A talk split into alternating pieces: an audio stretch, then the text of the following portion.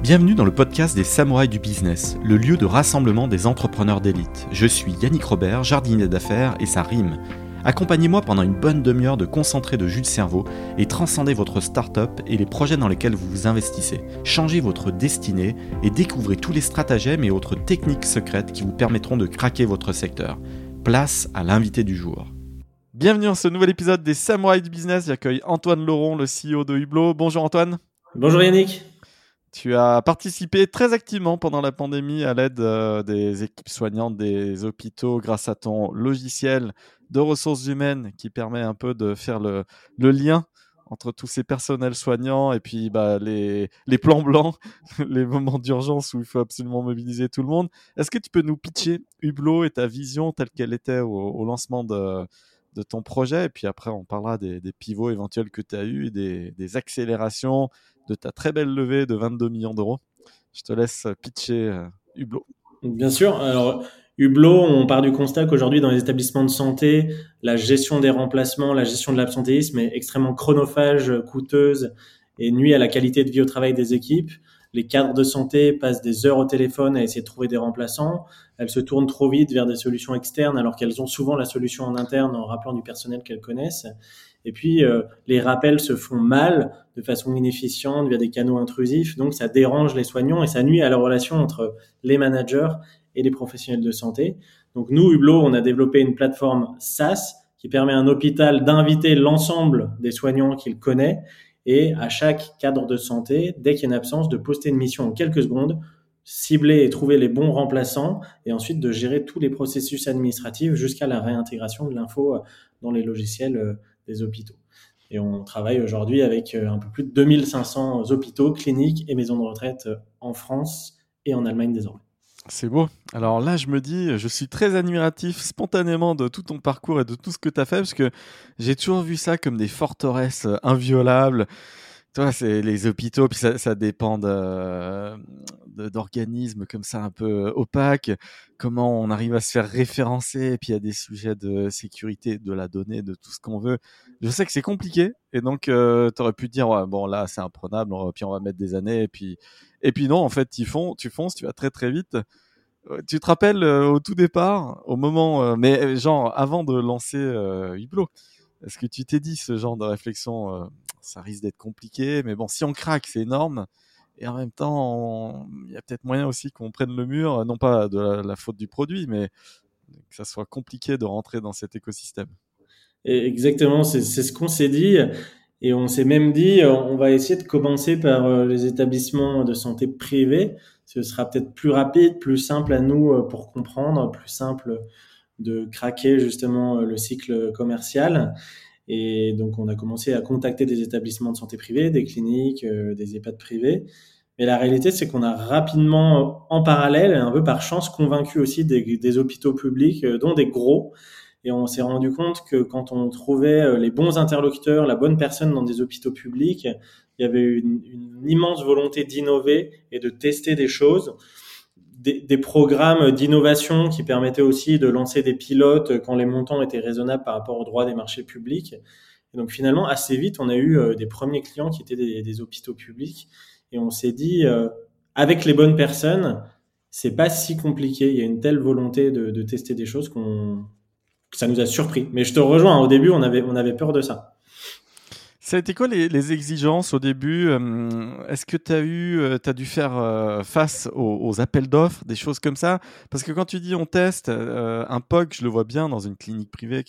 Mais est-ce que finalement ces établissements publics, face à l'innovation, ils laissent le champ libre à l'expérimentation ou à un moment donné, il y en a un qui tape à la porte et dit ah, attention, là on va pas signer le contrat, on doit faire un appel d'offres, on remet tout en jeu et là tu as des acteurs un peu sortis de nulle part qui viennent te saboter la planche et qui viennent te concurrencer.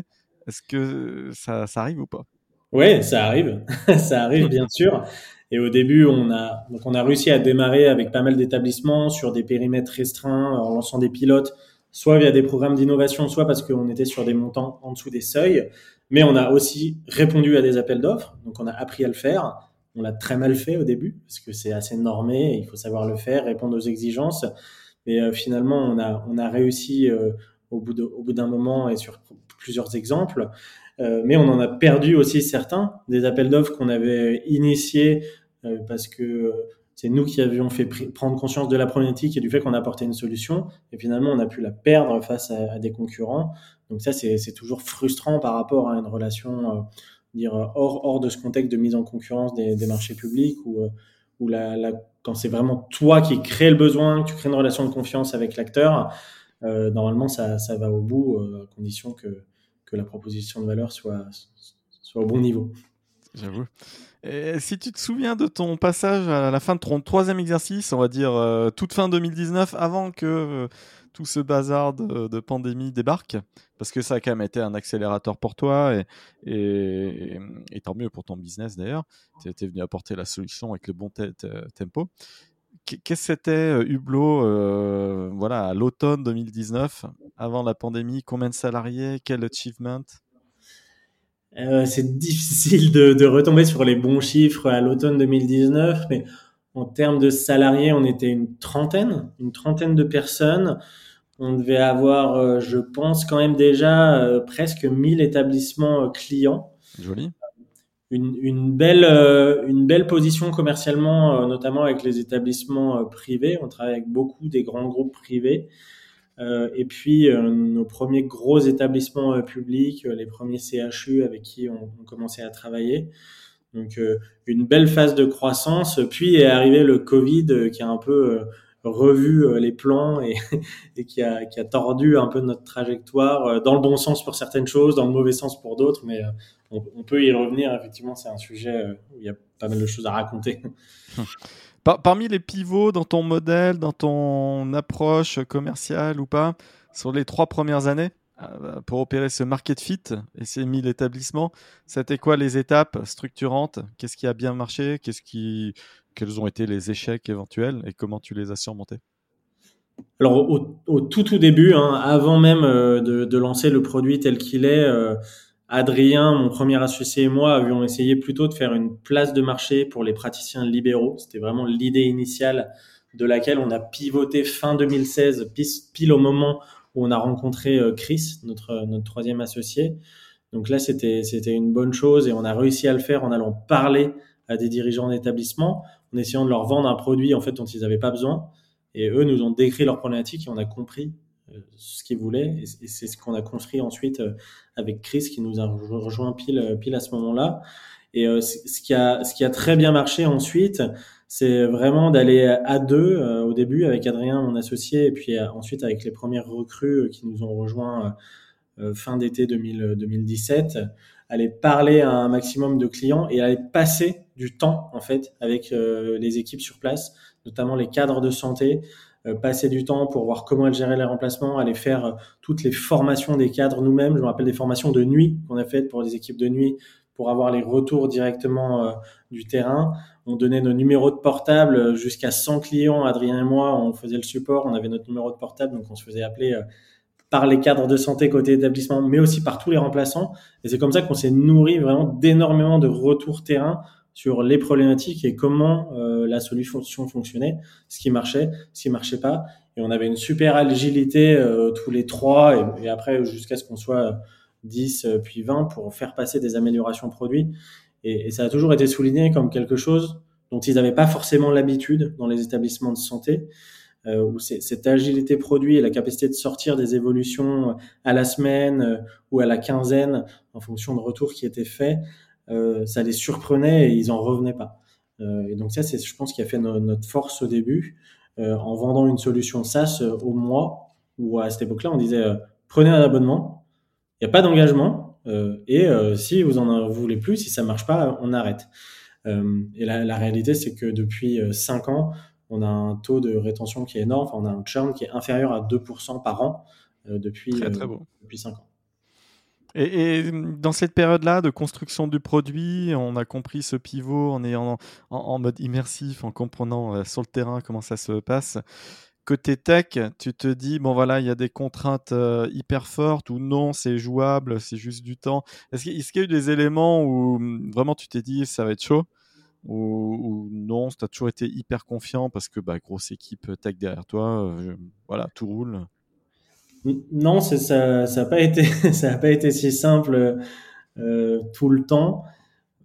La première grosse complexité à laquelle on s'est confronté, c'est quand on a essayé et quand on est allé vers intégrer les formalités administratives, donc génération du contrat. Là, on s'est confronté au droit du travail français et à toutes les contraintes conventionnelles liées au secteur en plus et les spécificités par établissement, puisqu'on générait le contrat, il est à la trame de l'établissement avec les bonnes grilles de rémunération. Donc, on a dû construire tout un moteur pour recalculer la rémunération par établissement en fonction des contraintes de chaque établissement. Et ça, on a réussi à bien le scaler, mais c'était un beau challenge et on a eu pas mal de mal à avoir un module de contrat assez stable. Et le deuxième gros challenge, et ça l'est toujours aujourd'hui, c'est quelque chose qui ne dépend pas entièrement de nous. C'est tous les connecteurs et réussir à s'interfacer avec les logiciels existants, notamment les logiciels RH, planning, paie ou autres SIRH des établissements.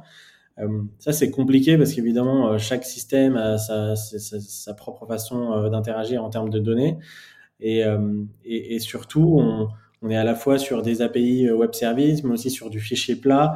On doit s'adapter à tout et on doit être dans le timing et dans une relation partenariale avec les autres éditeurs qui, eux, n'ont pas forcément les mêmes enjeux stratégiques, le même rythme que nous. Donc, ça a pris beaucoup de temps pour réussir à construire quelque chose de scalable et où on ne réinventait pas la roue pour chaque logiciel, puis ensuite pour chaque client. Et ça, on a bien avancé. Et on a quelque chose de très robuste maintenant et c'est devenu une de nos expertises d'avoir un produit interfaçable facilement et de façon scalable. Le RGPD, quel impact ? Est-ce que ça a été une petite zone de stress à un moment donné ? Est-ce que ça pouvait remettre en cause ton business ou pas du tout ? Comme on est une boîte assez jeune, on a vraiment intégré les contraintes liées au RGPD by design depuis le début. Donc, pas vraiment. Après, ça a été un sujet de bien le documenter, bien l'expliquer dans le processus commercial, mais en France, on l'a plutôt bien réussi. Là où on a pris une petite claque, c'est en Allemagne, parce qu'on avait documenté tout ce qu'on faisait de façon, je pense, assez bien pour le niveau français. Mais les Allemands étaient beaucoup plus exigeants, posaient beaucoup plus de questions sur le stockage de données, les protocoles, des questions très techniques et très juridiques. Et on a dû se refaire accompagner pour mieux expliquer dans le site commercial ce qu'on faisait, mieux rassurer. Il n'y a pas vraiment d'enjeu de fond de refaire les choses parce qu'on les faisait bien, mais il a fallu vraiment expliquer différemment parce que les Allemands sont beaucoup plus stricts sur ce sujet-là. Et après, en règle générale, nous, comme on est dans un secteur où il y a des données de santé, des données patients, il y a une sensibilité à la donnée qui est beaucoup plus forte que dans d'autres secteurs, même si nous, chez Hublo, on n'a aucune donnée de santé, aucune donnée patient. Donc, on n'a pas la qualification juridique. Oui, il y a une sorte d'amalgame parce que voilà, c'est le secteur en général. Mais... c'est surtout que c'est les mêmes personnes en fait qui sont en charge de la protection des données et donc elles ont cette dimension-là, cette sensibilité extrêmement forte à la sécurité. L'Allemagne, fin 2019, c'était combien de pourcents de ton chiffre d'affaires à la très grosse louche et fin 2022, ça sera combien ? Alors fin 2019, c'était 0. On a signé notre premier client en Allemagne, c'était fin 2020. Fin 2022, difficile à dire exactement, mais on va essayer de tomber entre 5 et 10% fin 2022. Médaille d'or à 10%. Je dis ça parce que parmi ta levée de fonds, tu as un acteur allemand, Acton Capital, et du coup, quel apport tu en attends ? Pourquoi eux ?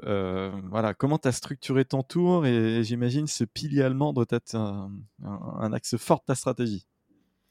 Et effectivement, on voulait essayer d'avoir un acteur international et notamment allemand parce qu'on est convaincu qu'il y a un énorme marché en Allemagne. On a eu la chance de réussir à avoir ce duo avec un acteur français, Revaïa, et Acton Capital, qui est un fonds de VC allemand. Donc, pourquoi eux ? D'abord, c'est un fonds de VC assez réputé qui a un bon track record. Deuxièmement, les personnes qu'on a rencontrées, les personnes avec qui on a échangé et les participations auprès de qui on a fait des calls de référence étaient dithyrambiques sur l'accompagnement et la qualité au-delà de l'argent qui était investi, de l'accompagnement derrière des équipes et des partenaires du fonds. Donc, on a rapidement été convaincus. Et ce qu'on attend d'eux, c'est un rôle de VC pour nous challenger sur l'ensemble des dimensions sur lesquelles on veut être challengé comme n'importe quel fonds français. Après, je pourrais revenir sur ce qu'on attend d'un fonds en général. Mais aussi, effectivement, nous aider à bien comprendre le marché allemand, nous donner une certaine visibilité sur le marché allemand, nous présenter aux bonnes personnes, que ce soit sur des enjeux de partenariat, recrutement ou commercial, pour nous aider à nous mettre le pied à l'étrier et aller chercher ces 10% et puis plus tard 20% de chiffre d'affaires qu'on veut faire en Allemagne dans les 3 prochaines années par rapport au chiffre total de Hublo. Si tu avais des choses à refaire avant cette période clé structurante de ta levée, ça serait quoi pour aller plus vite, pour recruter mieux, optimiser quoi? Alors il y a un principal élément que je referais, qu'on ferait différemment, et je pense que beaucoup d'entreprises tech se disent la même chose, c'est refactorer un peu plus vite notre dette technique. On a perdu par rapport à l'époque dont je te parlais, où on était 3 avec Chris uniquement, notre CTO extrêmement agile. On a eu une dette qui s'est accumulée alors qu'on écluse au fur et à mesure, mais qui nous a fait perdre un peu en agilité. Et cette époque où on pouvait faire des itérations rapides, sortir des features en MVP pour tester des choses avec des clients, ça nous manque. Et je pense que si on avait mis un peu plus d'énergie plus tôt sur de la refactorisation du code au fil de l'eau, on aurait plus d'agilité aujourd'hui. Donc là, on est en train de passer pas mal de temps pour faire ça et retrouver cette rapidité qu'on a un peu délaissée. C'est combien en répartition ton équipe tech parce que vous êtes une centaine de collaborateurs là maintenant. Ton équipe tech, c'est à peu près combien? C'est 30 personnes dans l'équipe tech et il faut rajouter à ça 6 ou 7 personnes dans l'équipe produit. Oh, ça commence à être bien là. La gestion, parce qu'on parle de RH, on parle de RH pour les autres, mais la gestion RH pour toi, comment tu l'as vécu? Tu es passé par toutes les belles phases de structuration jusqu'à franchir ce palier assez mythique des 100 collaborateurs. Même si dans les faits, en fait, entre 80 et 150, ça passe assez bien. C'est après que ça dérape. Comment tu l'as vécu toi?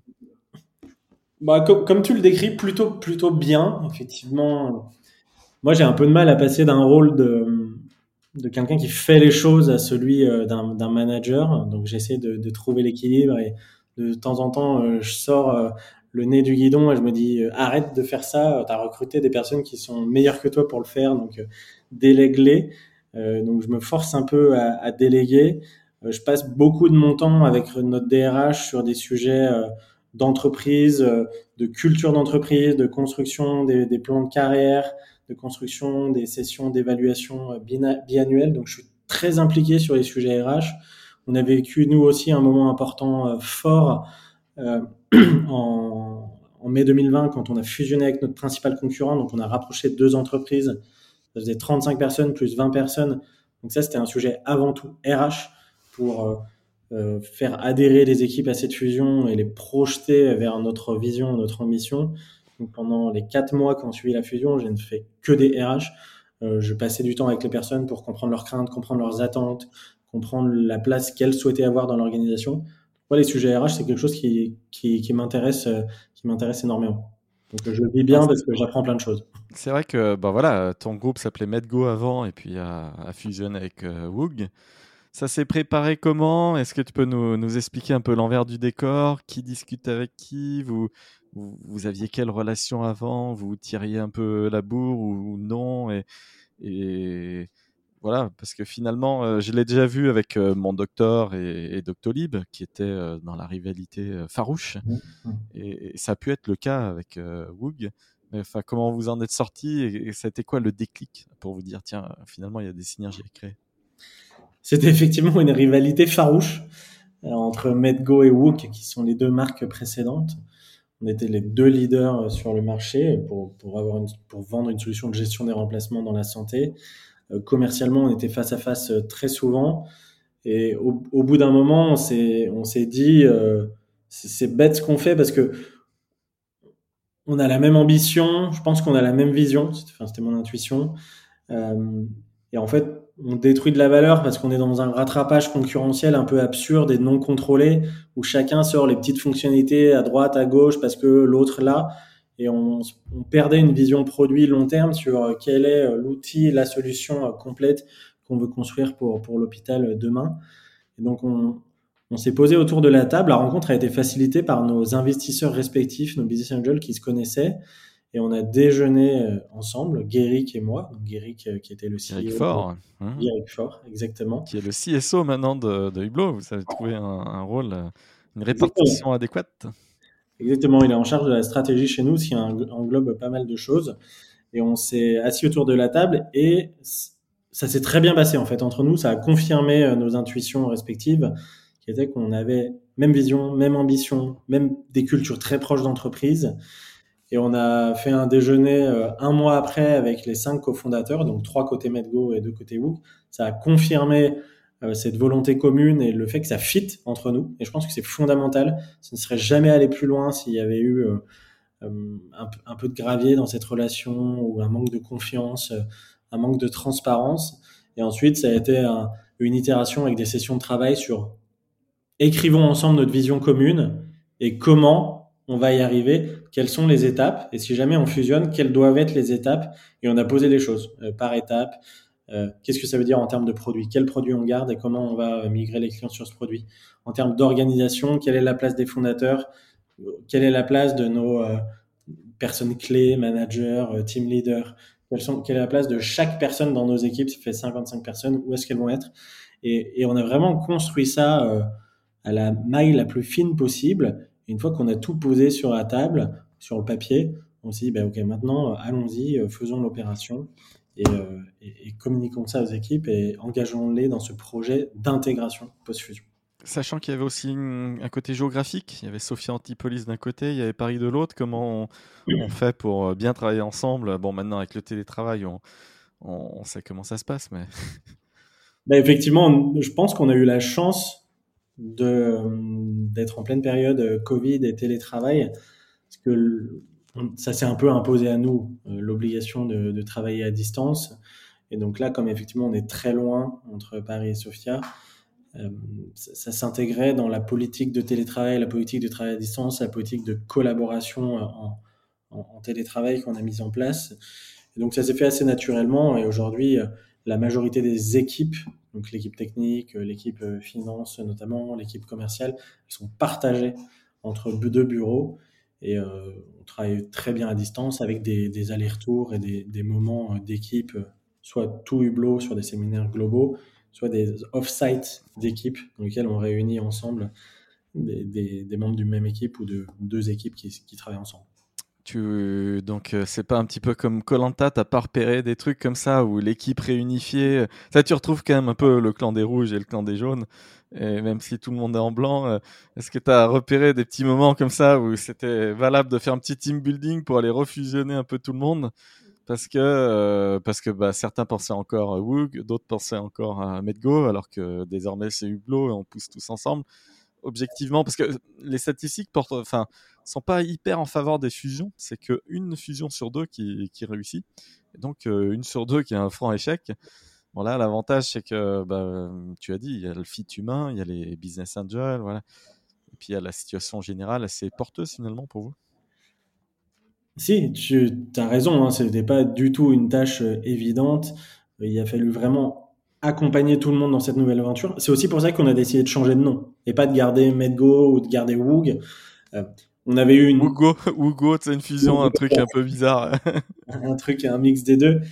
Alors qu'on avait eu une visibilité comme jamais pendant le Covid sur la marque MedGo, parce qu'on avait travaillé avec les agences régionales de santé, le ministère de la Santé. On était passé aux 20h plusieurs fois à la télé. On a quand même décidé vraiment pour réembarquer tout le monde dans une nouvelle aventure, sous une marque nouvelle où on laissait de côté... La rivalité du passé, de créer cette nouvelle marque Hublo. Donc, ça y a contribué. Et comme je te disais, c'était vraiment un travail du quotidien d'embarquer tout le monde vers l'avenir. Il y a une vraie conduite du changement en interne, finalement. C'est un mot qui fait un peu peur pour une petite boîte de dire tu dois accompagner le changement pour une boîte de 50 personnes.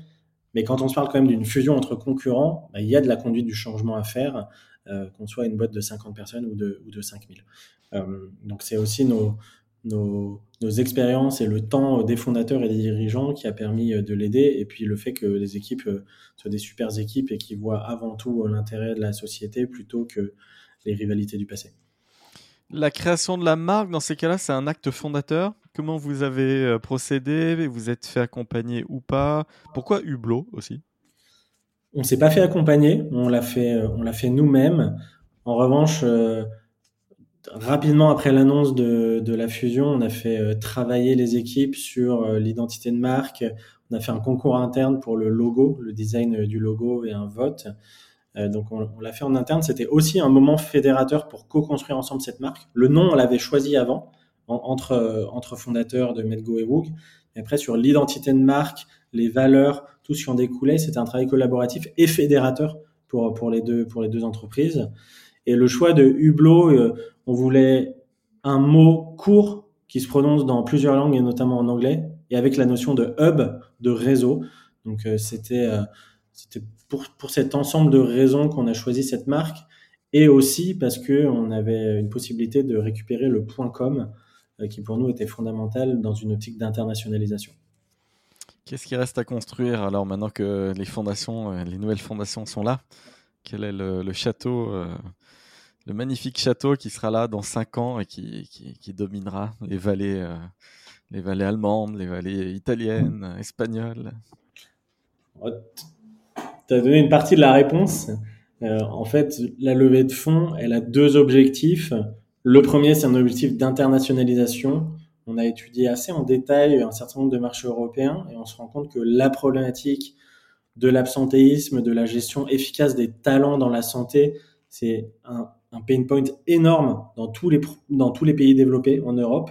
Donc, le premier enjeu, c'est d'aller dans d'autres pays, de répliquer notre modèle, notre solution, mais en s'adaptant aux enjeux locaux, parce qu'on copie pas, c'est pas quelque chose qui s'internationalise si facilement en copiant notre solution d'un pays à l'autre. Donc ça, c'est le premier enjeu.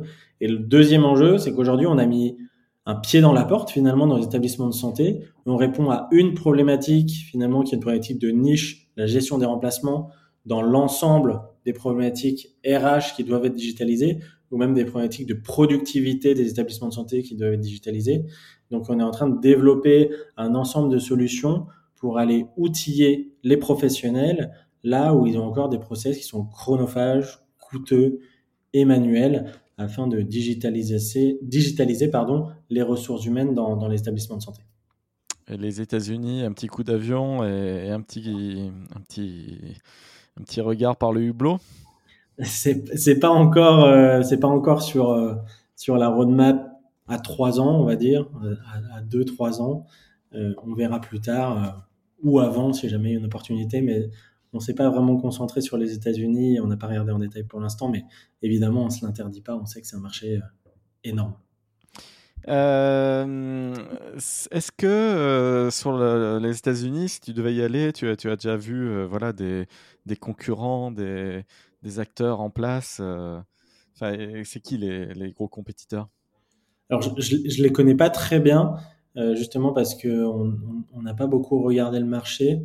Mais en tout cas, aux États-Unis, sur le modèle de place de marché, de sourcing, de mise en relation de professionnels de santé, avec le modèle des travel nurses, c'est un marché qui est beaucoup plus mature. Ensuite, des outils de gestion des remplacements comme nous.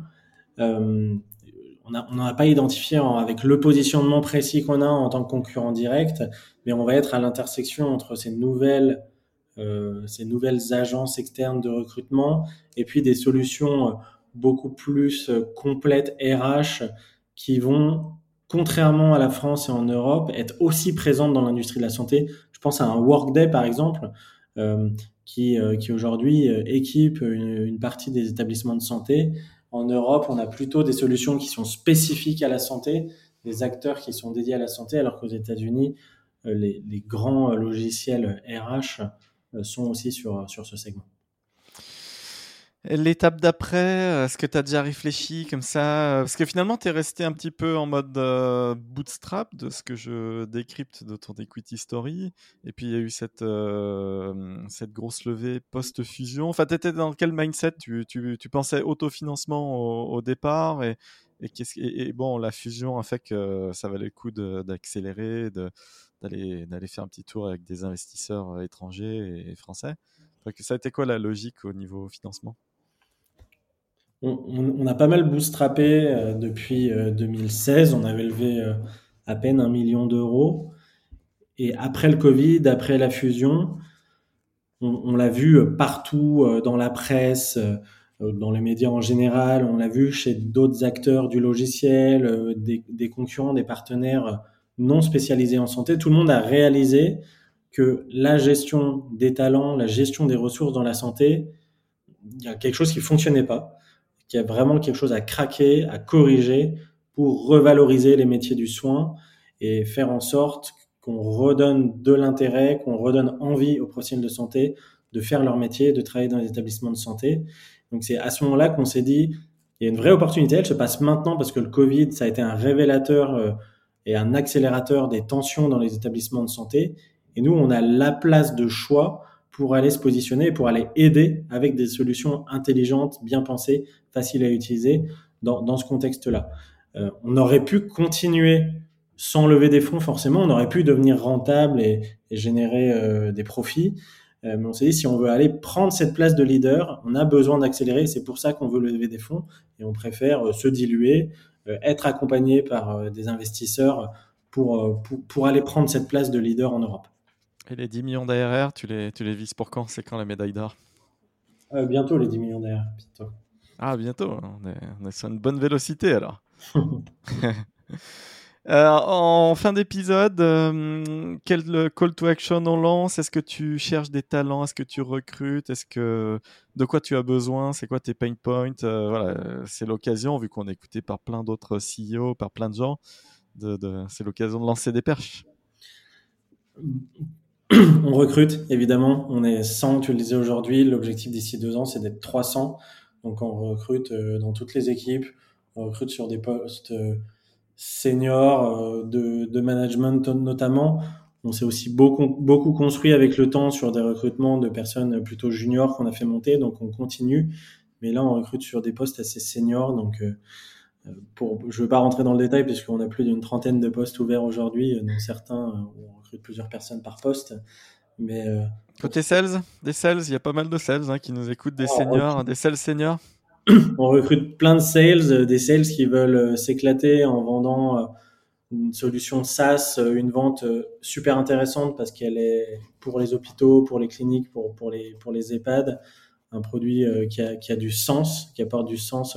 Si vous cherchez un boulot avec du sens dans ce que vous faites, venez chez Hublo et les cycles de vente sont vraiment sympas parce que parler à 5-6 personnes différentes dans un hôpital, l'équipe sales s'éclate. Moi, c'est ce que je préfère faire, pour être honnête, aller sur le terrain, parler à des clients, à des prospects. Donc, c'est ce qui crée l'attraction à la fin, quand on signe pour de vrai, qu'on fait du closing et qu'on fait ce bris, ce pied dans la porte et ces petites méthodologies comme ça. Ça fait toujours plaisir, quel que soit le niveau de seniorité.